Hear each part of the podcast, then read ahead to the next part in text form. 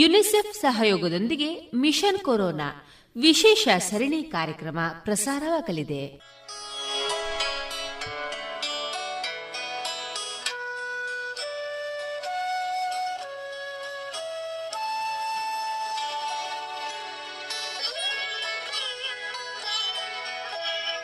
ಇದೀಗ ಕೇಳಿ ದಂತವೈದ್ಯರಾದ ಡಾಕ್ಟರ್ ಶ್ರೀಪ್ರಕಾಶ್ ಅವರೊಂದಿಗೆ ಕೊರೋನಾ ಜಾಗೃತಿ ಈ ವಿಚಾರವಾಗಿ ಸಂದರ್ಶನವನ್ನ ಕೇಳೋಣ.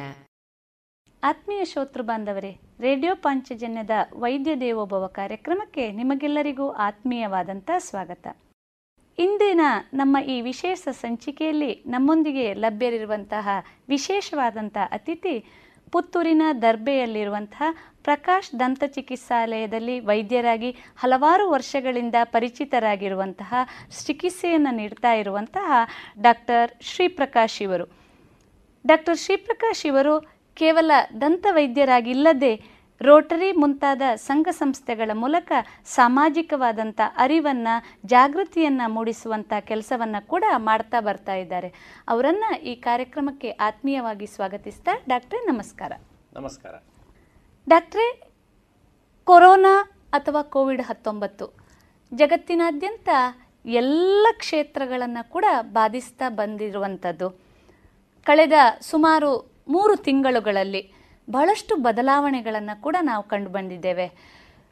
ಮುಖ್ಯವಾಗಿ ತಮ್ಮ ದಂತ ಚಿಕಿತ್ಸಾ ವಿಭಾಗ ಈ ಕೊರೋನಾದ ಸಂದರ್ಭದಲ್ಲಿ ಬಹಳಷ್ಟು ತೊಂದರೆಯನ್ನು ಅನುಭವಿಸಿದೆ. ವಿಭಾಗವೂ ಕೂಡ ತೊಂದರೆಯನ್ನು ಅನುಭವಿಸಿದೆ, ಜೊತೆಗೆ ಜನಸಾಮಾನ್ಯರು ಕೂಡ ಬಹಳಷ್ಟು ತೊಂದರೆಗಳನ್ನು ಅನುಭವಿಸಿದ್ದಾರೆ. ಇಂಥ ಈ ಸಂದರ್ಭದಲ್ಲಿ ದಂತ ಚಿಕಿತ್ಸಾ ವಿಭಾಗದಲ್ಲಿ ಇದೀಗ ನಾವು ಲಾಕ್ಡೌನ್ ಏನೋ ತೆರವುಗೊಳಿಸಿದ ನಂತರ ದಂತ ಚಿಕಿತ್ಸಾ ಕ್ರಮಗಳನ್ನು ಪ್ರಾರಂಭಿಸಿದ್ದೇವೆ. ಈ ಸಂದರ್ಭದಲ್ಲಿ ಕೊರೋನಾದ ಅವಧಿಯಲ್ಲಿ, ಜೊತೆಗೆ ಕೊರೋನಾದ ನಂತರ ಕಂಡುಬಂದಂಥ ಬದಲಾವಣೆಗಳು ಏನು, ಜೊತೆಗೆ ತಾವು ಕಂಡುಕೊಂಡಂಥ ವಿಷಯಗಳೇನು, ಅದರ ಬಗ್ಗೆ ಒಂದಿಷ್ಟು ಮಾಹಿತಿಯನ್ನು ನೀಡಬಹುದೇ? ಖಂಡಿತವಾಗಿ.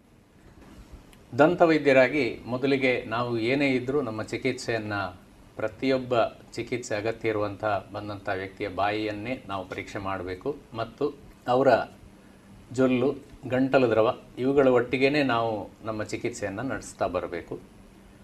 ಕೋವಿಡ್ ಹತ್ತೊಂಬತ್ತು ಅಂದ ಕೂಡಲೇ ಇವತ್ತು ಪ್ರಪಂಚದಾದ್ಯಂತ ಎಲ್ಲರಿಗೂ ಎದೆ ಜುಮ್ ಅಂತ ಹೇಳುವಂಥ ಭಯದ ವಾತಾವರಣ ಇವತ್ತು ಎಲ್ಲ ರೀತಿಯಲ್ಲೂ ಆಗಿದೆ. ಹೌದು.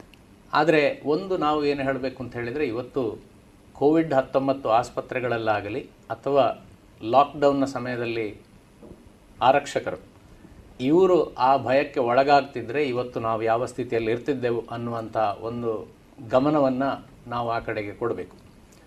ಅದೇ ರೀತಿ ಎಲ್ಲ ಇಲಾಖೆಗಳಿಗೂ ಕೂಡ ಪ್ರಾಕೃತಿಕ ವಿಕೋಪ ವಿಪತ್ತನ್ನು ನಿರ್ವಹಣೆ ಮಾಡುವಂಥ ಮಂಡಳಿ ಎಲ್ಲ ನಿರ್ದೇಶನಗಳನ್ನು ಕೊಟ್ಟಿದೆ.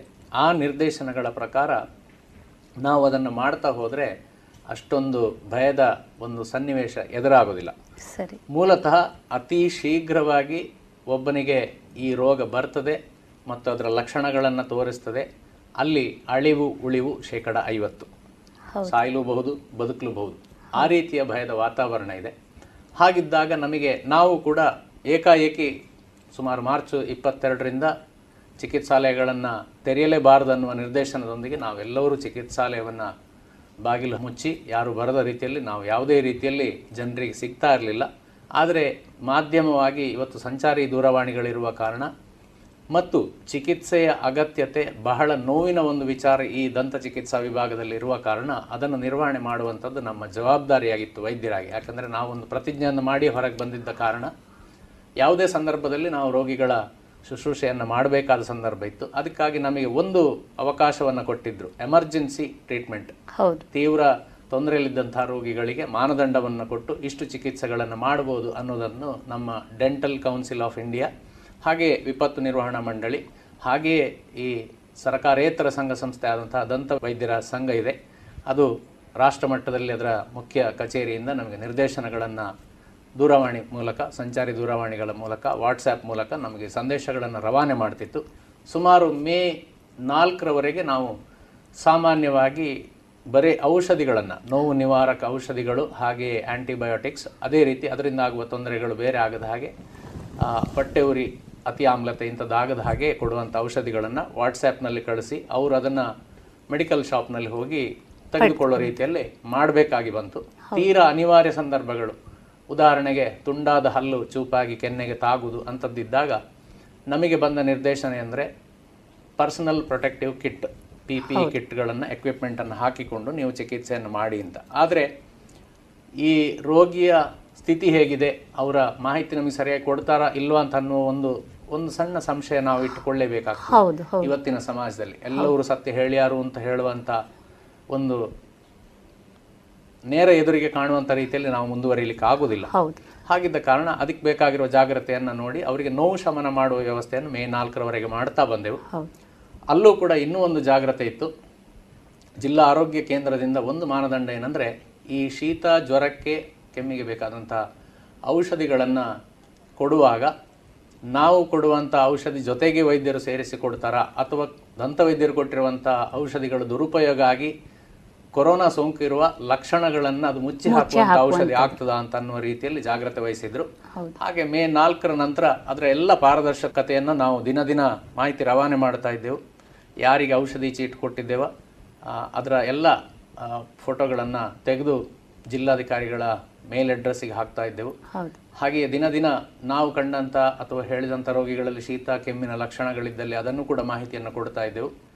ಹಾಗೆ ಮಾಡ್ತಾ ಮಾಡ್ತಾ ಮೇ ನಾಲ್ಕರ ನಂತರ ನಾವು ಚಿಕಿತ್ಸಾಲಯವನ್ನು ಒಂದು ಹಂತಕ್ಕೆ ತೆರೆದು ಹೊರ ರೋಗಿ ವಿಭಾಗ, ಅಂದರೆ ಬರೀ ನಾವು ಅವರನ್ನು ದೂರದಿಂದ ನೋಡಿ ಅವರ ಯಾವುದೇ ರೀತಿಯಲ್ಲಿ ಅವರನ್ನು ಮುಟ್ಟದೆ ನಮ್ಮ ಚಿಕಿತ್ಸಾ ಒಳಗಿನ ಭಾಗದ ಇದರಿಂದ ಹೊರಗೆ ಕಾಯುವ ಕೊಠಡಿಯ ಭಾಗದಲ್ಲಿ ಅಷ್ಟೇ ಅವರನ್ನು ಕೂರಿಸಿ ಅಲ್ಲೇ ನೋಡಿ ಔಷಧಿಯ ಚೀಟುಗಳನ್ನು, ನಮ್ಮ ವೈದ್ಯರ ಚೀಟು ಇಲ್ಲದೆ ಯಾವುದೇ ಮೆಡಿಕಲ್ ಶಾಪಲ್ಲಿ ಔಷಧಿ ಸಿಗ್ತಾ ಇರಲಿಲ್ಲ, ಅದಕ್ಕಾಗಿ ಅದನ್ನು ಕೊಟ್ಟು ಅವರಿಗೆ ಬೇಕಾಗಿರುವಂಥ ತೊಂದರೆಗೆ ಬೇಕಾದಂಥ ಔಷಧಿಯನ್ನು ಕೊಟ್ಟು ಕಳಿಸ್ತಾ ಇರುವ ಸ್ಥಿತಿ ಬಂತು. ಸುಮಾರು ಮೇ ಹದಿನೆಂಟರ ನಂತರ ನಮಗೆ ಸಾಮಾನ್ಯವಾಗಿ ಕೆಲವು ಆಯ್ದ ಚಿಕಿತ್ಸೆಗಳನ್ನು ತೆಗೆದುಕೊಳ್ಳುವಂಥ ಮತ್ತು ಆ ಅವಶ್ಯಕತೆಗಳನ್ನು ನಿವಾರಿಸುವಂಥ ಒಂದು ಸಂದರ್ಭ ಬಂತು. ಅದಕ್ಕೆ ಬೇಕಾಗಿ ಇರುವಂಥ ಮಾನದಂಡಗಳೆಲ್ಲವನ್ನು ನಾವು ಚಿಕಿತ್ಸಾಲಯದಲ್ಲಿ ಅಳವಡಿಸಿಕೊಂಡಿದ್ದೇವೆ. ಇಲ್ಲಿ ಇನ್ನೂ ಕೂಡ ಇರುವ ಭಯ ಏನು ಅಂದರೆ, ಒಂದು ಅವರವರ ಆರೋಗ್ಯದ, ಅಂದರೆ ಮೂಲತಃ ಉಸಿರಾಟದ ಸಮಸ್ಯೆಗಳಲ್ಲಿರುವಂಥ ಸೋಂಕಿನ ಲಕ್ಷಣಗಳನ್ನು ಹೇಳದೇ ಅಡಗಿಸಿಟ್ಟು ನಮ್ಮಲ್ಲಿಗೆ ಬರುವಂಥದ್ದು. ಎರಡನೇದು, ಬೇರೆ ರಾಜ್ಯಗಳು ಬೇರೆ ದೇಶಗಳಿಂದ ಬಂದು ಸರಿಯಾಗಿ ಕ್ವಾರಂಟೈನ್ ಆಗದೆ ಕಾಯಿಲೆಯ ಲಕ್ಷಣಗಳಿದ್ದರೂ ಅಡಗಿಸಿಟ್ಟು ಬಂದು ನಮ್ಮಲ್ಲಿ ಚಿಕಿತ್ಸೆಗೆ ಬರುವಂಥದ್ದು, ಅಥವಾ ಅಂಥ ಬಂದವರ ಕುಟುಂಬಸ್ಥರು ಚಿಕಿತ್ಸೆಗೆ ಅವರ ಸಂಪರ್ಕದಲ್ಲಿ ಇದ್ದುಕೊಂಡೇ ನಮ್ಮಲ್ಲಿಗೆ ಬರುವಂಥದ್ದು. ಇಷ್ಟು ಈಗ ನಮಗೆ ಇನ್ನೂ ಯಕ್ಷ ಪ್ರಶ್ನೆಯಾಗಿಯೇ ಉಳಿದಿದೆ. ಹಾಗಾಗಿ ಅದರ ಬಗ್ಗೆ ನಾವು ಇನ್ನೂ ಹೆಚ್ಚು ಜಾಗ್ರತೆಯನ್ನು ವಹಿಸಿಕೊಳ್ತೇವೆ. ಚರಿತ್ರೆಯನ್ನು ಚೆನ್ನಾಗಿ ಕೇಳಿಕೊಂಡು ಚಿಕಿತ್ಸೆಯನ್ನು ನೀಡಿ ಆತ್ಮತೃಪ್ತಿಯನ್ನು ಪಟ್ಟುಕೊಳ್ತಾ ಇದ್ದೀವಿ. ಡಾಕ್ಟ್ರೇ, ಬಹಳ ಒಂದು ಒಳ್ಳೆಯ ಸಮಾಜಮುಖಿ ಕೆಲಸದಲ್ಲಿ ತೊಡಗಿರುವಂಥ ಒಂದು ಕ್ಷೇತ್ರ ಇದು. ಯಾಕೆಂತ ಹೇಳಿದರೆ, ಯಾವುದೇ ಒಬ್ಬ ವೈದ್ಯನ ಬಳಿಗೆ ರೋಗಿಯೊಬ್ಬ ತೊಂದರೆಗೊಳಗಾಗಿ ಬಂದಾಗ ವೈದ್ಯನಿಗೆ ಮುಖ್ಯವಾಗಿ ಕಾಣುವಂಥದ್ದು ಸೇವಾ ಮನೋಭಾವನೆ ಮಾತ್ರ. ಅವನ ಹಿನ್ನೆಲೆ ಇರ್ಬೋದು, ಚರಿತ್ರೆ ಇರ್ಬೋದು, ಅದನ್ನು ಕೇಳುವಂಥದ್ದು ಬಹುಶಃ ಅಲ್ಲಿ ಎಲ್ಲೋ ಒಂದು ಕ್ಷಣಕ್ಕೆ ಗೌಣವಾಗಿ ಹೋಗ್ತದೆ, ಮುಖ್ಯ ಆಗೋದಿಲ್ಲ ಅದು. ಈಗ ಕೊರೋನಾದ ಸಂದರ್ಭದಲ್ಲಿ ಬಹಳಷ್ಟು ಜಾಗೃತಿಗಳನ್ನು ಪತ್ರಿಕೆಗಳು ಮಾಡಿ ಮಾಡಿದ್ದಾವೆ, ಮಾಧ್ಯಮಗಳು ಮಾಡಿದ್ದಾವೆ, ನಮ್ಮ ಸರ್ಕಾರ ಮಾಡಿದೆ. ಅದೇ ರೀತಿ ಬೇರೆ ಬೇರೆ ಸಂಘ ಸಂಸ್ಥೆಗಳು, ವಿಭಾಗಗಳು ಕೂಡ ಮಾಡ್ತಾ ಬಂದಿದ್ದಾವೆ. ಈ ಕೊರೋನಾದ ಈ ಏನು ಲಾಕ್ಡೌನ್ ಅವಧಿ ಮುಗಿದ ನಂತರ ಎಲ್ಲೋ ಒಂದು ಕ್ಷಣಕ್ಕೆ ನಮಗೆ ಅನಿಸ್ತಾ ಇದೆ ಜನಸಾಮಾನ್ಯರು ಅದನ್ನು ತುಂಬ ಹಗುರವಾಗಿ ತಗೊಂಡು ಬಿಟ್ಟಿದ್ದಾರಾ ಅನ್ನುವಂಥದ್ದು. ತಾವು ದಂತ ಚಿಕಿತ್ಸಕರಾಗಿ ತಮ್ಮ ಚಿಕಿತ್ಸಾ ಕೇಂದ್ರಕ್ಕೆ ಬಂದಂಥ ರೋಗಿಗಳನ್ನು ನೋಡಿದ ಸಂದರ್ಭದಲ್ಲಿ, ಜೊತೆಗೆ ಜನಸಾಮಾನ್ಯರ ಜೊತೆಗೆ ತಾವು ಸದಾ ಬೆರೆತಾ ಇರುವಂಥ ನಿಟ್ಟಿನಲ್ಲಿ ತಾವು ಕಂಡುಕೊಂಡಂಥ ಬದಲಾವಣೆಗಳು ಏನು ಡಾಕ್ಟ್ರೇ? ನಾನು ಎರಡು ವಿಭಾಗ ಮಾಡಿಕೊಳ್ತೇನೆ. ಒಂದು, ನನ್ನ ರೋಗಿಗಳ ನಿಟ್ಟಿನಲ್ಲಿ ಹೇಳುವಂಥದ್ದು, ರೋಗಿಗಳು ಅಂತಲೇ ಹೇಳೋದಿಲ್ಲ, ಚಿಕಿತ್ಸೆ ಅಗತ್ಯ ಇರುವಂಥವ್ರು ಯಾರು ಬರ್ತಾರೋ ಅವರು ಅಂತಲೇ ಹೇಳ್ತೇವೆ. ಇಲ್ಲಿ ಏನು ಅಂದರೆ, ನಮಗಿರುವ ಮಾನದಂಡ ಇದಾಗಲೇ ಕೇಂದ್ರ ಸರ್ಕಾರ, ವಿಪತ್ತು ನಿರ್ವಹಣಾ ಮಂಡಳಿ ಎಲ್ಲವೂ ಹೇಳಿದಂತೆ ಅಗತ್ಯ ಮುಖ ಕವಚಗಳನ್ನು ಹಾಕ್ಕೊಳ್ಬೇಕು, ಕೈ ತೊಳೆಯುವುದು. ಅಂದರೆ ಇಲ್ಲಿ ಈ ಸ್ಯಾನಿಟೈಸೇಷನ್ ಅನ್ನೋದರ ಬಗ್ಗೆ ಒಂದು ಇನ್ನೂ ಒಂದು ಸ್ವಲ್ಪ ಗಮನವನ್ನು ಸೆಳಿತೇನೆ. ಯಾರೋ ತಿಳ್ಕೊಳ್ತಾರೆ, ಅಥವಾ ಇನ್ ಜನರಲ್ ಆಗಿ ಎಲ್ಲರಿಗೂ ತಿಳಿದಿರೋದೇನೆಂದರೆ, ಕೈ ನಾವು ಚೆನ್ನಾಗಿ ಸ್ಯಾನಿಟೈಸರ್ ಬಳಕೆ ಮಾಡಿದರೆ, ಆಲ್ಕೋಹಾಲ್ ಇರುವಂಥ ಸ್ಯಾನಿಟೈಸರನ್ನು ಬಳಸಿದರೆ ನಾವು ಇದರಿಂದ ತುಂಬ ಸುರಕ್ಷಿತ ಅನ್ನುವ ಭಾವನೆ ಇದೆ. ಅದು ಎಲ್ಲ ನಿಟ್ಟಿನಲ್ಲೂ ಹೌದು. ಇಲ್ಲಿ ವ್ಯಕ್ತಿಯಿಂದ ವ್ಯಕ್ತಿಗೆ ಸಂಪರ್ಕ ಇರಬಾರ್ದು, ಮತ್ತು ಯಾವುದೇ ವ್ಯಕ್ತಿ ಯಾವುದೇ ವಸ್ತು ಇನ್ನೊಬ್ಬ ವ್ಯಕ್ತಿ ಮುಟ್ಟಿದ ವಸ್ತುವನ್ನು ಮುಟ್ಟಿದಾಗ ಸಂಪರ್ಕಕ್ಕೆ ಬಂದಂಥ ಜಾಗಗಳನ್ನು, ಉದಾಹರಣೆಗೆ ನಾವು ಕಾಲಲ್ಲಿ ಚಪ್ಪಲ್ ಹಾಕ್ಕೊಂಡು ರಸ್ತೆಯಲ್ಲಿ ನಡಿತೇವೆ, ಇಲ್ಲೇ ಹೋಗ್ತಾ ಇರಬೇಕಾದ್ರೆ ಗಾಳಿ ಬರ್ತದೆ, ಅದರಲ್ಲಿ ಎಲ್ಲ ನೀರಿನ ಹನಿಗಳೋ ಇನ್ನೊಂದು ಇರ್ತದೆ.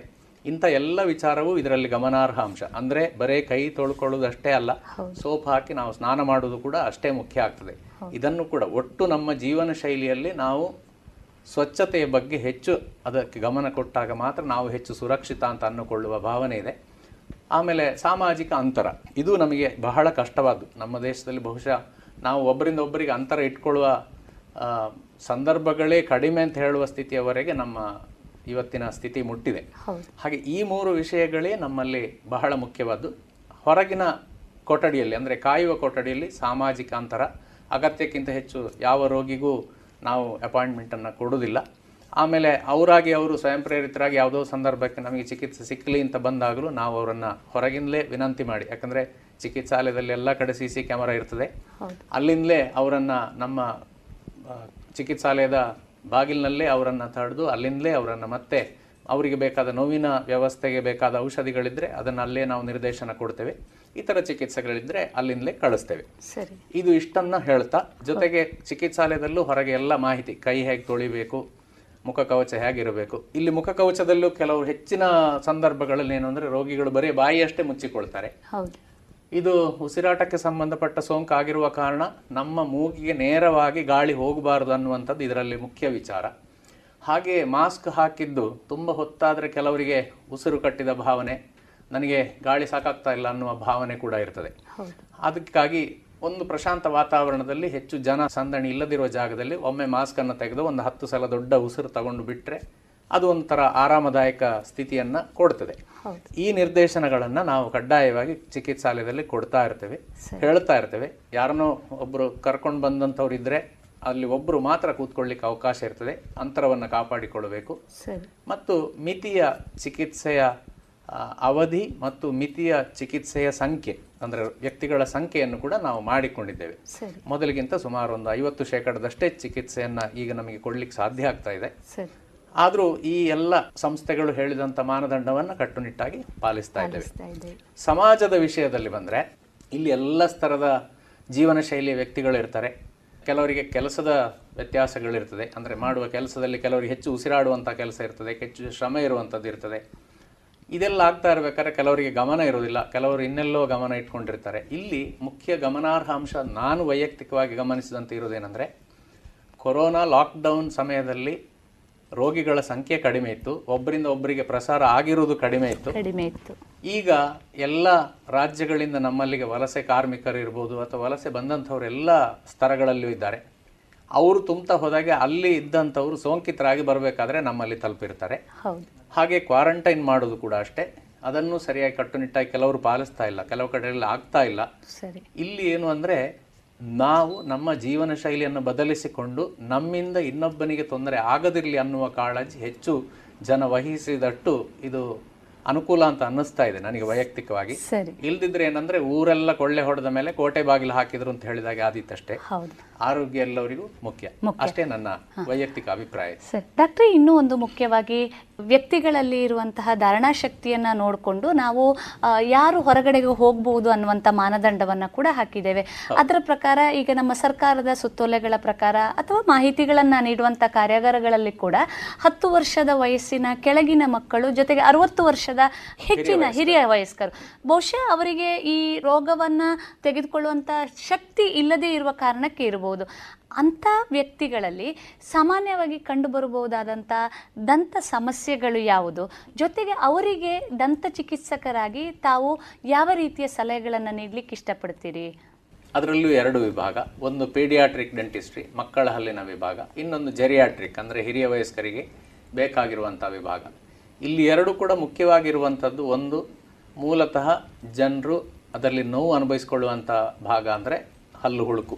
ಹೌದು, ಅದಕ್ಕೆ ನಾವು ಮೂಲತಃ ಈ ಸಂದರ್ಭಗಳಲ್ಲಿ ಹೆಚ್ಚು ಹಲ್ಲನ್ನು ದಂತ ಕುಳಿಗಳನ್ನು ಸ್ವಚ್ಛ ಮಾಡಿ ಮತ್ತೆ ತುಂಬುವಂಥ ಚಿಕಿತ್ಸೆಯನ್ನು ಅತಿ ಕನಿಷ್ಠವಾಗಿ ನೀಡಲಿಕ್ಕೆ ನಮಗೆ ಅವಕಾಶ ಇರೋದು. ಯಾಕಂದರೆ ನಾವು ಹಲ್ಲು ಕುಳಿಗಳನ್ನು ಸ್ವಚ್ಛಗೊಳಿಸಬೇಕಾದ್ರೆ ಅದರಿಂದ ಬರುವಂಥ ನೀರು ಮತ್ತು ಗಾಳಿಯ ಆ ಸಣ್ಣ ಸಣ್ಣ ತುಣುಕುಗಳು ನಮಗೆ ಸೋಂಕನ್ನು ತಂದು ಕೊಡ್ತವೆ ಅನ್ನುವಂಥ ಒಂದು ವಿಚಾರ. ಸರಿ, ಅದಕ್ಕಾಗಿ ಚಿಕಿತ್ಸಾಲಯದಲ್ಲಿ ಇವತ್ತು ಏರ್ ಕಂಡೀಷನರ್ಗಳನ್ನು ಉಪಯೋಗ ಮಾಡ್ತಾ ಇಲ್ಲ.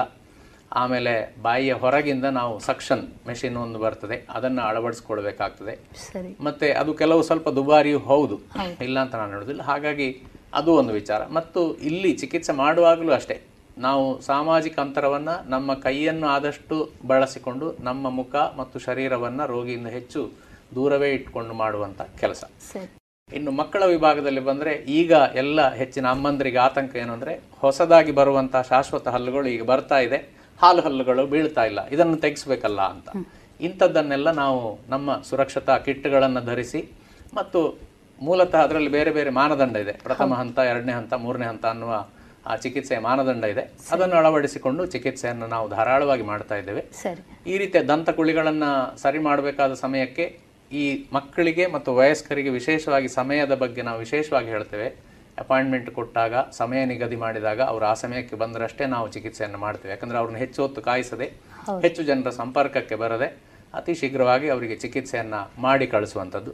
ವಯಸ್ಕರಿಗೆ ಚೂಪಾದ ಹಲ್ಲುಗಳಾಗಿರ್ಬೋದು, ಹೊಸಡಲ್ಲಿ ಗುಳ್ಳೆ ಬಂದು ಕೀವಾಗಿರೋದಿರ್ಬೋದು, ಅದರಲ್ಲೂ ಮೂಲತಃ ಈ ಮಧುಮೇಹಿಗಳಿಗೆ ಅಂದರೆ ಡಯಾಬಿಟಿಕ್ ಪೇಷಂಟ್ಸ್ ಅಲ್ಲಿ ಅವರಿಗೆ ಬೇಕಾದಂಥ ಚಿಕಿತ್ಸೆಗಳನ್ನು ನಾವು ಧಾರಾಳವಾಗಿ ಈಗ ಮಾಡಲಿಕ್ಕೆ ಅವಕಾಶ ಇದೆ. ಅದಕ್ಕೆ ಬೇಕಾದಂಥ ಎಲ್ಲ ಸಂಪನ್ಮೂಲಗಳು, ಸ್ಯಾನಿಟೈಸರ್ ಸ್ಪ್ರೇ ಇರ್ಬೋದು, ಅಥವಾ ಸೋಡಿಯಂ ಹೈಪೋಕ್ಲೋರೈಟ್ ಮತ್ತು ಹೈಡ್ರೋಜನ್ ಪೆರಾಕ್ಸೈಡ್ ಎರಡನ್ನು ಮಿಕ್ಸ್ ಮಾಡಿದಂತಹ ದ್ರವಗಳ ಸಿಂಪಡಣೆ ಇರ್ಬೋದು, ಇಂಥ ಎಲ್ಲ ಚಿಕಿತ್ಸೆಯ ಸುರಕ್ಷತೆಯ ನಿಯಮಗಳನ್ನು ಪಾಲಿಸಿಕೊಂಡು ಅವರಿಗೆ ಸ್ಯಾನಿಟೈಸೇಷನ್ನ ಬಗ್ಗೆ ಹೇಳಿಕೊಂಡು ಅವರು ಎಷ್ಟು ಬೇಕೋ ಅಷ್ಟೇ ಜನರು ಅವ್ರ ಜೊತೆಗೆ ಬಂದು, ಒಬ್ಬರು ಅಟೆಂಡೆಂಟು ಮತ್ತು ಒಬ್ಬರು ಚಿಕಿತ್ಸೆ ಪಡೆಯೋರು ಬಂದು ಸಮಯಕ್ಕೆ ಬಂದು ಹೋಗುವ ಥರ ಅವರನ್ನು ನಾವೀಗ ನಿರ್ದೇಶನ ನೀಡ್ತೇವೆ. ಮತ್ತು ಜನರು ಅದನ್ನು ತಪ್ಪಾಗಿ ತಿಳಿಬಾರ್ದು. ಯಾವುದೇ ಸಂದರ್ಭಗಳಲ್ಲಿ ಇದರ ಮೊದಲು ಹೇಗೆ ಆಗ್ತಿತ್ತು ಚಿಕಿತ್ಸಾಲಯ ಅಂದರೆ, ನನಗೆ ನನ್ನ ವೈದ್ಯರನ್ನು ಪರಿಚಯ ಇದೆ, ನನ್ನನ್ನು ಅವರು ಬೇಗ ಕಳಿಸ್ತಾರೆ ಒಳಗೆ ಅನ್ನುವ ಒಂದು ಒಂದು ಭಾವನೆ. ಇವತ್ತು ಎಲ್ಲವೂ ನಮಗೆ ಬೇಕಾದವರೇ, ಆದರೆ ಕೆಲವು ಶಿಸ್ತುಗಳನ್ನ ಎಲ್ಲರೂ ಪಾಲಿಸಿಕೊಂಡು ಆ ಚಿಕಿತ್ಸೆಯ ಸದುಪಯೋಗ ಪಡಿಸಿಕೊಳ್ಬೇಕಂತ ನಾನು ಈ ಮೂಲಕ ಕೂಡ ಒಂದು ವಿನಂತಿ ಮಾಡುವ ಅವಕಾಶ ಅಂತ ತಿಳ್ಕೊಳ್ತೇನೆ. ಹೌದು ಹೌದು ಡಾಕ್ಟ್ರೆ, ಯಾಕೆಂದ್ರೆ ಕೊರೋನಾ ಬಹಳಷ್ಟು ಬದಲಾವಣೆಗಳನ್ನ ತಂದುಬಿಟ್ಟಿದೆ, ಜಗತ್ತು ಬದಲಾಗಿದೆ. ಆ ಬದಲಾವಣೆಗೆ ಕೂಡ ನಾವು ಎಲ್ಲೋ ಒಗ್ಗಿಕೊಳ್ತಾ ಇದ್ದೇವೆ ಅಲ್ಲ, ಒಗ್ಗಿಕೊಳ್ಳಬೇಕಾದಂತ ಅನಿವಾರ್ಯತೆ ಕೂಡ ನಮಗೆ ಇದೆ, ಖಂಡಿತವಾಗಿ ಇದೆ. ಬಹುಶಃ ಒಂದು ಸಕಾರಾತ್ಮಕವಾದಂತಹ ಬೆಳವಣಿಗೆಯನ್ನ ನಾವು ಈ ಮೂಲಕ ಕಾಣಬಹುದು ಅಂತ ನಾವು ಅಂದ್ಕೊಳ್ಳೋಣ.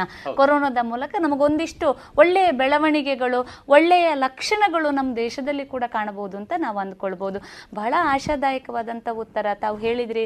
ಯಾಕೆಂದರೆ ಈ ಮಾಧ್ಯಮಗಳ ಮೂಲಕ, ಪತ್ರಿಕೆಗಳ ಮೂಲಕ ಎಲ್ಲೋ ಈ ಹತ್ತು ವರ್ಷದ ಕೆಳಗಿನವರಿಗೆ, ಜೊತೆಗೆ ಅರವತ್ತು ವರ್ಷದ ಹಿರಿಯ ವಯಸ್ಕರುಗಳಿಗೆ ಹೋಗುವಂಥ ಅವಕಾಶ ಇಲ್ಲ ಅಂದಾಗ ಜನಸಾಮಾನ್ಯರಲ್ಲಿ ಒಂದು ತಪ್ಪು ಕಲ್ಪನೆ ಬರುವಂಥ ಸಾಧ್ಯತೆ ಇದೆ. ಹಾಗಾದರೆ ನಾವು ಇದನ್ನು ಅನುಭವಿಸಬೇಕೇ, ಕಷ್ಟವನ್ನು ಅನುಭವಿಸಬೇಕೆ ಅನ್ನುವಂಥದ್ದು.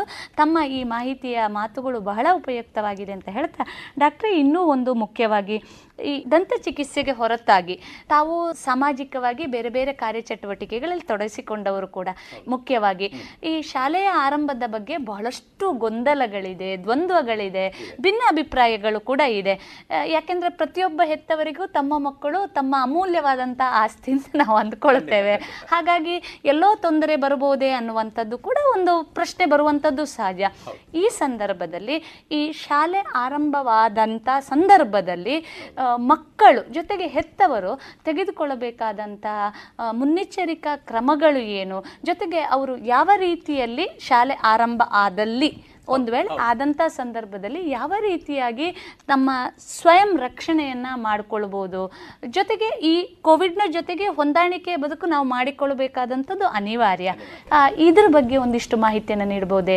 ಈಗಾಗಲೇ ಎಲ್ಲರಿಗೂ ಗೊತ್ತಿರುವಂತಹ ಮೂರು ಮಾನದಂಡಗಳಂತೂ ಅದರಲ್ಲಿ ಅಗತ್ಯವಾಗಿ ಪಾಲನೆ ಆಗಬೇಕು. ಅದರಲ್ಲಿಯೂ ಕೆ ಜಿ ಕ್ಲಾಸು, ಅಂಗನವಾಡಿ ಮತ್ತು ಈ ಒಂದರಿಂದ ನಾಲ್ಕನೇ ತರಗತಿಯ ಮಕ್ಕಳನ್ನು ಅವರು ಒಬ್ಬರು ಇನ್ನೊಬ್ಬರನ್ನು ಮುಟ್ಟದಂತೆ, ಸ್ಪರ್ಶ ಮಾಡದಂತೆ, ಹತ್ತಿರ ಹೋಗದಂತೆ ತಡೆಯುವಂಥದ್ದು ನಿಜವಾಗಿಯೂ ಅದು ಅಧ್ಯಾಪಕರಿಗೆ ಮತ್ತು ಆಡಳಿತ ಮಂಡಳಿಗೆ ಎರಡೂ ಕೂಡ ಒಂದು ನಿಜವಾದ ಚಾಲೆಂಜೇ.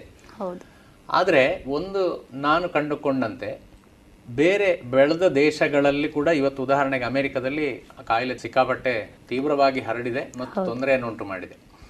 ಇಲ್ಲಿ ಏನು ಅಂದರೆ, ತಂದೆ ತಾಯಿ ಅವರು ಅವರ ಜೀವನ ಶೈಲಿಯಲ್ಲಿ ಏನನ್ನು ಅಳವಡಿಸ್ಕೊಂಡಿದ್ದಾರೋ ಅದೇ ಜೀವನ ಶೈಲಿಯನ್ನು ಆ ಮಗು ಅಳವಡಿಸಿಕೊಳ್ತದೆ ಅನ್ನುವಂಥದ್ದು ಒಂದು ಗಮನಾರ್ಹ ಅಂಶ. ಹಾಗಾಗಿ ಮನೆಯಲ್ಲಿ ಮಗುವಿನ ತಂದೆ ತಾಯಿ ಸಾಮಾಜಿಕ ಅಂತರ ಆಗಲಿ, ಅಥವಾ ನಮ್ಮಿಂದ ಇನ್ನೊಬ್ಬರ ಮೇಲೆ ಮೆಟ್ಟಿ ಹೋಗುವಂಥದ್ದು, ಅಥವಾ ಇನ್ನೊಬ್ಬರಿಗೆ ನಮ್ಮ ಮೈ ತಾಕಿಸುವಂಥದ್ದು, ಅಥವಾ ಮುಖದ ಹತ್ತಿರ ನಿಂತು ಮಾತಾಡುವಂಥದ್ದು, ಇಂಥದ್ದನ್ನು ಮಾಡದ ಹಾಗೆ ನೋಡಿಕೊಂಡ್ರೆ ಆ ಮಗು ತನ್ನಿಂದ ತಾನೇ ಕಲಿಯುವಂಥ ಒಂದು ಹಂತ ಬರ್ತದೆ. ಇಲ್ಲಿ ಏನು ಅಂದರೆ, ಮಕ್ಕಳು ಹೇಳಿದಷ್ಟನ್ನು ಕಲಿಬೇಕು ಅನ್ನುವಂಥದ್ದಕ್ಕಿಂತ ಹೆಚ್ಚಿಗೆ ನಾವು ಮಕ್ಕಳ ಪೋಷಕರು ಅಥವಾ ಹಿರಿಯರು, ಸಮಾಜದಲ್ಲಿ ದೊಡ್ಡವರು, ಎಲ್ಲರೂ ವಯಸ್ಸಿನಲ್ಲಿ ದೊಡ್ಡವರು, ನಾನು ಹೇಳಿದ್ದು ಎಲ್ಲವರು ಕೂಡ ಈ ಇಷ್ಟು ಮುಖ್ಯ ಮಾನದಂಡಗಳನ್ನು ಇವತ್ತು ಪಾಲನೆ ಮಾಡಿದರೆ ಬಹುಶಃ ನನಗೆ ಇದು ಒಂದು ದೊಡ್ಡ ಕಷ್ಟದ ವಿಷಯ ಅಂತ ಕಾಣ್ತಾ ಇಲ್ಲ. ಸರ್ಕಾರಿ ಶಾಲೆಗಳನ್ನು ಬಿಟ್ಟು ಖಾಸಗಿ ಆಡಳಿತ ಮಂಡಳಿಗಳಿಗೆ ಒಂದು ಇರುವಂಥ ಸಮಸ್ಯೆ ಏನು ಅಂದರೆ, ಈ ವಿದ್ಯಾರ್ಥಿಗಳ ಪೋಷಕರಿಂದ ಬರುವಂಥ ಶುಲ್ಕ ಸರಿಯಾಗಿ ಬಂದರೆ ಅದಕ್ಕೆ ಬೇಕಾಗಿರುವಂಥ ಸಂಪನ್ಮೂಲಗಳನ್ನು ಕೊಡಲಿಕ್ಕೆ ಮತ್ತು ಜಾಗ್ರತೆಗಳನ್ನು ವಹಿಸಲಿಕ್ಕೆ ಖಂಡಿತವಾಗಿಯೂ ಅದು ಅನುಕೂಲ ಆಗ್ತದೆ. ಮತ್ತು ಅಧ್ಯಾಪಕರು ಕೂಡ ಈ ಮಕ್ಕಳಿಂದ ಸ್ವಲ್ಪ ದೂರದಿಂದಲೇ ಮಾತಾಡುವಂತಹ ಸ್ಥಿತಿ ಇವತ್ತು ಇದೆ. ಅದನ್ನು ಅವರು ನಿರ್ದೇಶನದೊಂದಿಗೆ ಪಾಲನೆ ಮಾಡಿಯೇ ಮಾಡ್ತಾರೆ. ಹಾಗಾಗಿ ಅದು ಕೂಡ ಎಲ್ಲ ಇವತ್ತು ಸಮಾಜದಲ್ಲಿ ನಾವು ಹೋಟೆಲ್ಗಳು ತೆರೆದಿದೆ, ಚಿಕಿತ್ಸಾಲಯಗಳು ತೆರೆದಿದೆ, ಬೇಕರಿಗಳು ತೆರೆದಿದೆ, ಎಲ್ಲ ರೀತಿಯ ಆಹಾರವನ್ನು ನಾವು ಹೋಟೆಲ್ನಿಂದ ಪಾರ್ಸೆಲ್ ತಗೊಂಡೋಗಿ ತಿಂತೇವೆ. ಇಷ್ಟೆಲ್ಲ ಆಗ್ತಾ ಇದೆ. ಆಮೇಲೆ ಬಸ್ಸಿನಲ್ಲಿ ಪ್ರಯಾಣ, ರೈಲಿನಲ್ಲಿ ಪ್ರಯಾಣ, ವಿಮಾನದಲ್ಲಿ ಪ್ರಯಾಣ ದೇಶದ ಒಳಗೆ ಎಲ್ಲ ಪ್ರಾರಂಭ ಆಗಿರುವಾಗ ಶಾಲೆಗೆ ಇದು ಒಂದು ಮಾತ್ರ ದೊಡ್ಡ ಶಾಪ ಅಂತ ನನಗೆ ಅನ್ನಿಸ್ತಾ ಇಲ್ಲ. ಬಹುಶಃ ನಾನೇ ಹೇಳಬೇಕಂದ್ರೆ Covid nineteen is a curse of blessings, ಅಂದರೆ ಒಂದು ವರಗಳ ಶಾಪವೂ ಹೌದು, ಹಾಗೆಯೇ ಶಾಪದ ವರಗಳು ಹೌದು. ಇದೆಲ್ಲವನ್ನು ನಾವು ತಿಳ್ಕೊಂಡು ಸ್ವಲ್ಪ ಜಾಗ್ರತೆಯನ್ನು ಮಾಡಿಕೊಳ್ಬೇಕು, ಸ್ವಲ್ಪ ನಾವು ಧೈರ್ಯ ತುಂಬಿಕೊಳ್ಳೇಬೇಕಾಗ್ತದೆ. ಮತ್ತು ಯಾವುದರಲ್ಲೂ ಇದರಲ್ಲಿ ಯಾವುದೇ ಪೋಷಕರಿಗೆ ಯಾವುದೇ ಆಡಳಿತ ಮಂಡಳಿ ಇವತ್ತು ಯಾವುದಕ್ಕೂ ಒತ್ತಡ ಹಾಕುವ ಹಾಗೂ ಇಲ್ಲ, ಹಾಕಲೂ ಇಲ್ಲ. ಅಲ್ಲಿ ಮೂಲತಃ ಏನು ಅಂದರೆ ಆ ಕುಟುಂಬದ ಆರೋಗ್ಯ, ಅಂದರೆ ಈ ಒಂದು ಮಗು ಉದಾಹರಣೆಗೆ ಒಂದು ಶಾಲೆಗೆ ಹೋಗ್ತಾ ಇದ್ರೆ ಆ ಮಗುವಿನ ಅಜ್ಜಿಗೆ ಇವತ್ತು ಶೀತ ಕೆಮ್ಮು ಇದೆ ಅಂದರೆ ಆ ಮಕ್ಕಳನ್ನು ಶಾಲೆಗೆ ಕಳಿಸದೇ ಇರಬೇಕು. ಮತ್ತು ಈ ಅಜ್ಜಿಗೆ ಆಗಿರುವಂಥ ರೋಗ ಏನು ಅನ್ನೋದರ ಸರಿಯಾದ ನಿರ್ಣಯಕ್ಕೆ ಇನ್ನೊಬ್ಬರು ವೈದ್ಯರು, ಅವರ ವೈದ್ಯರು ಯಾರಿದ್ದರೂ ಅವರಲ್ಲಿ ತೋರಿಸಿಕೊಂಡು ಬೇಕಾದ ಚಿಕಿತ್ಸೆಗಳನ್ನು, ಪರೀಕ್ಷೆಗಳನ್ನು ಅಥವಾ ಲ್ಯಾಬ್ ಟೆಸ್ಟ್ಗಳನ್ನು ಮಾಡಿಸಿಕೊಂಡು ನಿರ್ಧಾರಕ್ಕೆ ಬಂದ ಮೇಲೆ ಆ ಮಗುವನ್ನು ಕಳಿಸಿದರೆ ಆ ಮಗು ಹೋಗ್ತಾ ಇರುವ ಶಾಲೆಯ ಎಷ್ಟು ಮಕ್ಕಳಿದ್ದಾರೋ ಅವರೆಲ್ಲವರ ಕುಟುಂಬ ಕ್ವಾರಂಟೈನ್ ಆಗೋದಾಗಲಿ ಅಥವಾ ಗಂಟಲು ದ್ರವ ಪರೀಕ್ಷೆಗೆ ಒಳಗಾಗೋದಾಗಲಿ ಅಥವಾ ಶಾಲೆ ಸೀಲ್ ಡೌನ್ ಆಗೋದಾಗಲಿ ತಡಿಲಿಕ್ಕೆ ಅವಕಾಶ ಇರ್ತದೆ. ಅಂದರೆ ನಮ್ಮಿಂದಾಗಿ ಇನ್ನೊಬ್ಬರಿಗೆ ತೊಂದರೆ ಆಗದೇ ಇರಲಿ ಅನ್ನುವ ಕಾಳಜಿ ಇವತ್ತು ನಾವು ಭಾರತದಲ್ಲಿ ಹೆಚ್ಚು ಮಾಡಬೇಕಾಗಿರುವಂಥದ್ದು ಈ ಕೊರೋನಾ ನೀಡುವ ನಿರ್ದೇಶನ ಅಂತ ನನಗೆ ಅನ್ನಿಸ್ತಾ ಇದೆ. ಹಾಗೆಯೇ ನಮ್ಮ ಬಂಧುಗಳು ಯಾರೋ ಬಂದಿರ್ಬೋದು, ದುಬೈ, ಸೌದಿ, ಇಲ್ಲ ಅಮೆರಿಕದಿಂದ ಬಂದಿರ್ಬೋದು, ಇಲ್ಲ ಮಹಾರಾಷ್ಟ್ರದಿಂದ ಅಥವಾ ಕೇರಳದಿಂದ ಅಥವಾ ತಮಿಳುನಾಡಿಂದ ಬಂದಿರ್ಬೋದು. ಇವರೆಲ್ಲರೂ ಕಡ್ಡಾಯವಾಗಿ ಏಳು ದಿನ ಕ್ವಾರಂಟೈನ್ ಆಗಬೇಕು. ಬಂಧುಗಳು ಬಂದ ಕೂಡಲೇ ಒಬ್ಬರನ್ನೊಬ್ಬರು ತಬ್ಬಿಕೊಳ್ಳುವುದಾಗಲಿ ಅಥವಾ ಸಂತೋಷ ಹಂಚಿಕೊಳ್ಳುವುದಾಗಲಿ, ತಿಂಡಿಗಳನ್ನು ಹಂಚಿಕೊಳ್ಳುವುದಾಗಲಿ ಏಕಾಏಕಿ ಮಾಡಬಾರ್ದು. ಬಹುಶಃ ನಾವು ರಾಜಕೀಯದಲ್ಲಿ ಅಷ್ಟೇ ಇದರ ಮೊದಲು ಕಾದು ನೋಡುವ ತಂತ್ರ ಅಂತ ಕೇಳ್ತಾ ಇದ್ದೆವು. ಇವತ್ತು ನಾವು ಬಂಧುಗಳು ಹೊರಗಿಂದ ಬಂದವರ ಹತ್ರ ಕಾದು ನೋಡುವ ತಂತ್ರವನ್ನು ಅನುಸರಿಸಿಕೊಳ್ಬೇಕು ಅಂತ ನನಗೆ ವೈಯಕ್ತಿಕವಾಗಿ ಇದು ಅನ್ನಿಸ್ತಾ ಇದೆ. ಅಲ್ಲೂ ಕೂಡ ಹಾಗೆ ಹಾಗೆ ಸಂಶಯ ಇದ್ದಲ್ಲಿ ಆ ಮಗುವನ್ನು ಶಾಲೆಗೆ ಕಳಿಸದೆ ಅಲ್ಲೂ ಕೂಡ ಸಾಮಾಜಿಕ ಅಂತರವನ್ನು ಕಾಯ್ದುಕೊಂಡ್ರೆ ನಾವು ಇನ್ನೊಬ್ಬರಿಗೆ ನಮ್ಮಿಂದ ಆಗುವ ತೊಂದರೆಯನ್ನು ತಪ್ಪಿಸಲಿಕ್ಕೆ ಅವಕಾಶ. ಬಹುಶಃ ಇನ್ನೂ ಕೂಡ ಕೊರೋನಾದ ಅವಧಿ ಏನು ಮುಗಿಬಹುದು, ಅದು ಆರು ತಿಂಗಳಾಗಬಹುದು, ಒಂದು ವರ್ಷಗಳು ಆಗಬಹುದು, ದಿನಗಳನ್ನು ನಾವು ಖಂಡಿತವಾಗಿ ಹೇಳಲಿಕ್ಕೆ ಸಾಧ್ಯ ಇಲ್ಲ. ಬಹುಶಃ ಈ ಎಲ್ಲ ಸಂದರ್ಭಗಳಲ್ಲೂ ಸಾಮಾಜಿಕ ಅಂತರವನ್ನು ಇಟ್ಟುಕೊಳ್ಳುವಂಥದ್ದು ಜೊತೆಗೆ ಸ್ವಚ್ಛತೆಯನ್ನು ಕಾಪಾಡಿಕೊಳ್ಳುವಂಥದ್ದು ಅತ್ಯಂತ ಮುಖ್ಯ ಅಂತ ತಾವು ಹೇಳಲಿಕ್ಕೆ ಇಷ್ಟಪಡ್ತೀನಿ. ಇನ್ನೂ ಒಂದು ಮುಖ್ಯವಾಗಿ ತಾವು ಈಗಾಗಲೇ ಹೇಳಿದ ಹಾಗೆ ದಂತ ವೈದ್ಯರಾಗಿ ತಮಗೆ ಹಲವಾರು ಸವಾಲುಗಳಿದೆ, ಮುಖ್ಯವಾಗಿ ದಂತ ವೈದ್ಯರಿಗೆ ಹೆಚ್ಚಿನ ಸವಾಲುಗಳಿದೆ. ತಾವೇ ಆಗಲೇ ಹೇಳಿದ ಹಾಗೆ ತಮ್ಮ ಟ್ರಾವೆಲ್ ಹಿಸ್ಟ್ರಿಯನ್ನು ಕೊಡದೇ ಇರುವಂಥ ಸಂದರ್ಭಗಳು, ಜೊತೆಗೆ ಹಲವಾರು ಇಂಥ ಉದಾಹರಣೆಗಳು ಕೂಡ. ಈ ನಿಟ್ಟಿನಲ್ಲಿ ಈಗ ಸಾಮಾನ್ಯವಾಗಿ ಕ್ವಾರಂಟೈನ್ ಅನ್ನುವಂಥ ಒಂದು ವಿಷಯ ಬರ್ತದೆ, ತಾವೇ ಉಲ್ಲೇಖ ಮಾಡಿದಾಗೆ. ಈ ಕ್ವಾರಂಟೈನ್ ಅವಧಿಯಲ್ಲಿ ಇರುವಂತಹ ವ್ಯಕ್ತಿಗಳಿಗೆ ತಮ್ಮ ಮಾನಸಿಕ ಸ್ವಸ್ಥತೆಯನ್ನು ಕಾಪಾಡಿಕೊಳ್ಳಿಕ್ಕೆ ಯಾವ ರೀತಿ ಅವರು ಯೋಚನೆಗಳನ್ನು ಹಾಕ್ಕೊಳ್ಬೋದು, ಅದರ ಬಗ್ಗೆ ಒಂದಿಷ್ಟು ಮಾಹಿತಿಯನ್ನು ಕೊಡ್ಬೋದೇ? ಕ್ವಾರಂಟೈನ್ ಅನ್ನುವಂಥದ್ದು ಹೇಳಿದ ಕೂಡಲೇ ಇಲ್ಲಿ ಏನಾಗಿದೆ ಅಂದರೆ, ಇವತ್ತು ಒಬ್ಬ ಕೊರೋನಾ ಸೋಂಕಿತನಾಗಿರ್ಬೋದು, ಲಕ್ಷಣಗಳು ಇಲ್ಲದೆ ಸೋಂಕಿತನಾಗಿರ್ಬೋದು, ಅಥವಾ ಬೇರೆ ಊರಿಂದ ಬಂದು ಅವರನ್ನು ನಾವು ಸಂಶಯದಲ್ಲಿ ನೋಡುವಂಥ ದೃಷ್ಟಿಯಿಂದ ಇರುವಂಥದ್ದು ಇರ್ಬೋದು. ಇದು ಯಾವುದಲ್ಲಿ ಕೂಡ ಯಾರೂ ಕೀಳರಿಮೆಯನ್ನು ತಂದುಕೊಳ್ಬೇಕಾದಿಲ್ಲ. ಯಾಕೆಂತಂದರೆ ನಾವು ಈಗ ಒಂದು ಕಡೆಗೆ ಉದಾಹರಣೆಗೆ ನಾವು ವಿಮಾನದಲ್ಲಿ ಹೋಗ್ತೇವೆ ಅಂತಂದರೆ ಅಲ್ಲಿ ಒಂದು ಮಾನದಂಡ ಇರ್ತದೆ. ನಮ್ಮ ಎಲ್ಲ ರೀತಿಯ ಪರೀಕ್ಷೆಗಳನ್ನು ನಾವು ಬೇರೆ ಚೂರಿ ಆಮೇಲೆ ಯಾವುದೇ ಒಂದು ಸ್ಫೋಟಕಗಳನ್ನು ಕೊಂಡು ಹೋಗ್ತಾ ಇಲ್ಲ ಅನ್ನುವ ಪರೀಕ್ಷೆಯನ್ನು ಮಾಡುವಂಥದ್ದು ಇರ್ತದೆ. ಅದರಲ್ಲಿ ಯಾರಿಗೂ ಅಗೌರವ ಇಲ್ಲ. ಅದೇ ರೀತಿ ಕೊರೋನಾದಲ್ಲೂ ಕೂಡ ಅದೇ ರೀತಿಯ ಒಂದು ವಿಷಯವನ್ನು ನಾವು ಅಳವಡಿಸಿಕೊಳ್ಬೇಕು. ಅದು ಒಂದು ಒಂದು ವಾರವೋ ಅಥವಾ ಒಂದು ಹದಿನಾಲ್ಕು ದಿವಸವೋ ಅಥವಾ ಅದರ ಒಂದು ಅವಧಿ ಇದೆ. ಆ ಅವಧಿಯಲ್ಲಿ ಏನಾದರೂ ಲಕ್ಷಣಗಳನ್ನು ತೋರಿಸ್ತದ ಅಥವಾ ಪರೀಕ್ಷೆಗೆ ನಾವು ಗಂಟಲು ದ್ರವವನ್ನು ಕೊಟ್ಟಾಗ ಅದಕ್ಕೆ ಅದರ ರಿಪೋರ್ಟ್ ಬರಲಿಕ್ಕೆ ಇಂತಿಷ್ಟು ದಿವಸ ಅಂತ ಇರ್ತದೆ. ಅಷ್ಟನ್ನು ಆ ಮಾನದಂಡವನ್ನು ನಾವು ಮಾಡಿದರೆ ಅದು ಖಂಡಿತವಾಗಿಯೂ ನಿಜವಾಗಿ ಒಂದು ಗೌರವವನ್ನು ತಂದು ಕೊಡುವಂಥ ವಿಚಾರ. ಅದು ಒಂದು ಇನ್ನೊಬ್ಬರನ್ನು ನಾವು ಗೀಳಾಗಿ ನೋಡ್ತೇವೆ ಅನ್ನೋ ಒಂದು ವಿಚಾರ ಅಂತ ಜನರು ಈಗಿನ ಕಾಲದಲ್ಲಿ ನಾನು ನೋಡಿದ ಹಾಗೆ ಸ್ವಲ್ಪ ತಪ್ಪು ತಿಳ್ಕೊಂಡಾಗಿದೆ. ಅವರು ಕ್ವಾರಂಟೈನ್ ಆಗಿದ್ದಾರೆ ಅಂದರೆ ಏನೋ ಒಂದು ಸ್ವಲ್ಪ ಅವರು ಹಾಕಿದ್ದವರಿಗಿಂತ ಕಡಿಮೆ ಅಂತ ಅನ್ನುವ ಭಾವನೆ ಅವರಲ್ಲಿದೆ. ಇಲ್ಲ, ಆದರೆ ಕ್ವಾರಂಟೈನ್ ನಿಜವಾಗಿ ಅವರಷ್ಟಕ್ಕೆ ಅವರು ಸೆಲ್ಫ್ ಕ್ವಾರಂಟೈನ್ ಆಗುವಂಥವ್ರು ನಿಜವಾಗಿ ವಿಶೇಷವಾಗಿ ಗೌರವಾನ್ವಿತರು. ಹಾಗೆಯೇ ಸರ್ಕಾರದ ಆದೇಶದಂತೆ, ಆರೋಗ್ಯ ಇಲಾಖೆ ಆದೇಶದಂತೆ ಕ್ವಾರಂಟೈನ್ ಆಗುವವರು ಕೂಡ ಅವರು ವಿಶೇಷವಾಗಿ ಅವರಿಗೆ ಗೌರವ ಸಲ್ತದೆ. ಯಾಕೆಂತಂದರೆ ಅವರಿಂದಾಗಿ ಏನಾದರೂ ಸಮಸ್ಯೆ ಸಮಾಜಕ್ಕೆ ಆಗದಿರಲಿ ಅಂದುಕೊಳ್ಳುವಂಥ ಸ್ಥಿತಿಯಲ್ಲಿ ಅವರು ತಮ್ಮನ್ನು ತಾವು ಐಸೋಲೇಷನ್ ಅಥವಾ ಒಂದು ಹಂತಕ್ಕೆ ಒಬ್ಬರೇ ಉಳ್ಕೊಳ್ಳುವಂಥ ಸ್ಥಿತಿಗೆ ಬರ್ತಾರೆ. ಅದು ಯಾವುದು ಮಾನಸಿಕವಾಗಿ ನೋವು ಅಂತ ಅನ್ನುವಂಥ ಒಂದು ಭಾವನೆಯನ್ನು ಯಾರೂ ಪಡ್ಕೊಳ್ಬೇಕಾದ್ದು ಇಲ್ಲ, ಆ ಕಷ್ಟವನ್ನು ಅನುಭವಿಸ್ಕೊಳ್ಬೇಕಾದ್ದು ಇಲ್ಲ. ನಿಜವಾಗ್ಲೂ ಅವ್ರು ಮಾಡ್ತಾ ಇರುವಂಥ ನಿಜವಾದ ತ್ಯಾಗ ಅವ್ರು ಬಾಕಿದ್ದವರ ಆರೋಗ್ಯಕ್ಕೆ ಬಹಳಷ್ಟು ಅದಕ್ಕೆ ಕೆಲಸವನ್ನ ಮಾಡ್ತಾ ಇದ್ದಾರೆ ಅನ್ನೋ ಹೆಮ್ಮೆಯಿಂದ ಅವರು ಬದುಕಬೇಕು ಹೊರತು ಯಾವತ್ತೂ ಕೂಡ ಅವರು ಕೀಳಾಗಿ ಯಾರು ಅವರನ್ನ ಕಾಣ್ತಾ ಇಲ್ಲ.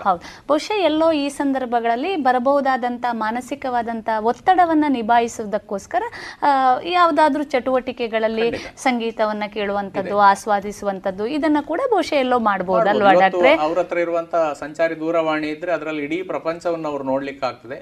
ವ್ಯಕ್ತಿಗಳ ಒಟ್ಟಿಗೆ ಮುಖಾಮುಖಿಯಾಗಿ ನೇರ ಆಗದಿದ್ರು ಕೂಡ ಅವರು ಒಂದೇ ಕೋಣೆಯಲ್ಲಿ ಕೂತ್ಕೊಂಡು ಸಂಚಾರಿ ದೂರವಾಣಿಯಲ್ಲಿ ಯೂಟ್ಯೂಬ್ ಇರ್ಬೋದು, ಫೇಸ್ಬುಕ್ ಇರ್ಬೋದು, ವಾಟ್ಸ್ಆ್ಯಪ್ ಇರ್ಬೋದು, ಆ ವಾರ್ತೆಗಳಿರ್ಬೋದು, ಅದು ಸಚಿತ್ರವಾಗಿಯೇ ನೋಡ್ಲಿಕ್ಕೆ ಆಗ್ತದೆ. ಇವತ್ತು ಪ್ರಪಂಚ ಸಣ್ಣ ಆಗಿದೆ, ಹಾಗಾಗಿ ನಾವು ಹೆಚ್ಚು ಜಾಗ್ರತೆಯನ್ನು ವಹಿಸುವಂತ ಒಂದು ವಿಚಾರವನ್ನ ಮಾಡಲಿಕ್ಕೆ ಮತ್ತು ಮಾನಸಿಕವಾದ ಒಂದು ನೋವು ಇಲ್ಲದ ಹಾಗೆ ಅದನ್ನ ಬದಲಾಯಿಸಿಕೊಳ್ಳಲಿಕ್ಕೆ ಹವ್ಯಾಸಗಳಿಗೆ ಈ ಸಂಚಾರಿ ದೂರವಾಣಿ ತುಂಬಾ ಸಹಾಯಕವಾಗಿದೆ.